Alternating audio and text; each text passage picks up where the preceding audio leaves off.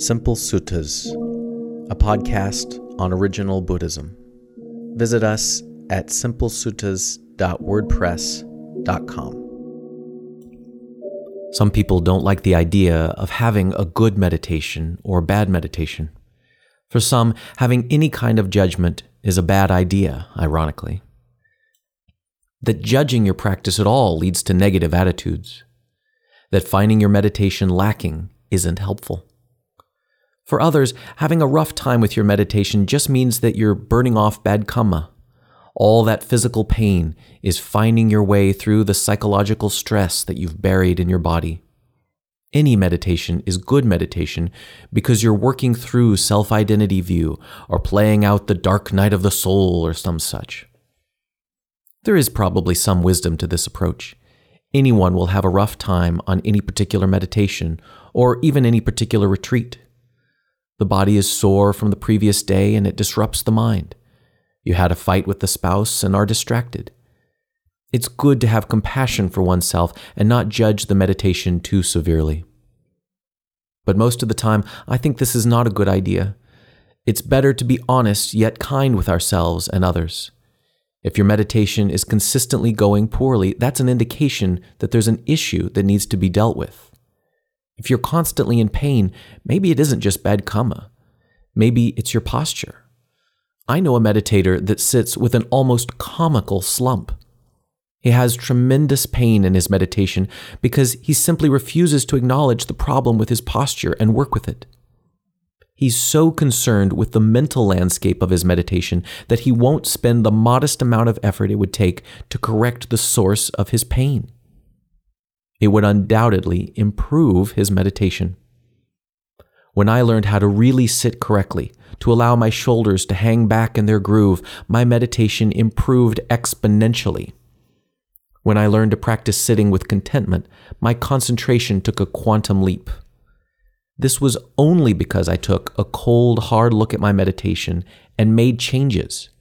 I judged my meditation and worked on what needed changing we should not ignore the quality of our meditation. Quite the contrary, it's one of the best indications of the strength and direction of practice.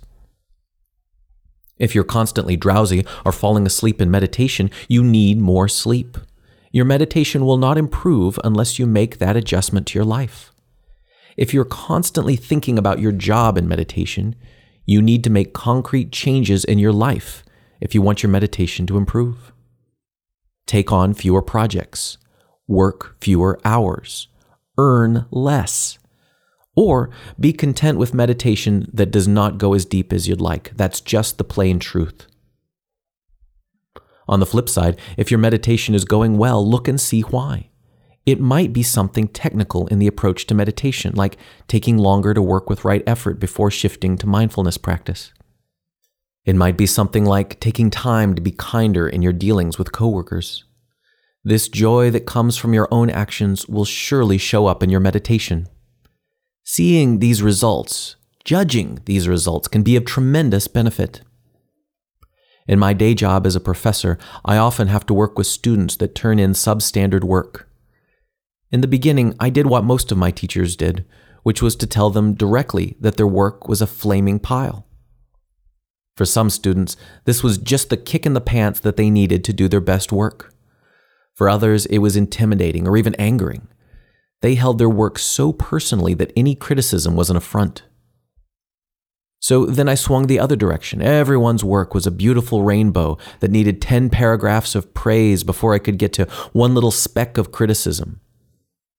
Now the insecure students were warm and cozy in their cocoon of good feelings, but they weren't getting the honest, direct feedback they needed. Now I try a middle approach. I give praise when appropriate, but also plenty of honest feedback. Instead of dwelling on criticism, I always try to phrase everything as here are some ideas for how to do this better. Going back to meditation, take a little time after each sit to consider how did it go? Do you know why? What do you want to keep doing? What do you want to change? Was it something in the environment? Was it something I did? Don't be afraid to deal with yourself honestly. Be kind, but be direct. It's the best way to improve at school, at work, and in practice. Refusing to evaluate your practice is usually much more of a hindrance than a help. Why do some teachers insist that judging is a bad idea? Again, this can sometimes be wise. Sometimes people are too negative and judgmental about themselves and others. This doesn't mean to cease evaluating, though, it means to work on your compassion. Some teachers are still hung up in the 1980s view of self worth and self confidence. This is outmoded and unhelpful. Self confidence doesn't come from comforting lies, it comes from truth, wisdom, and patience. And finally, some teachers don't want you to judge your practice because you might just see that you're not making progress and just maybe need a new teacher. Don't judge yourself, and for heaven's sake, don't judge the teacher.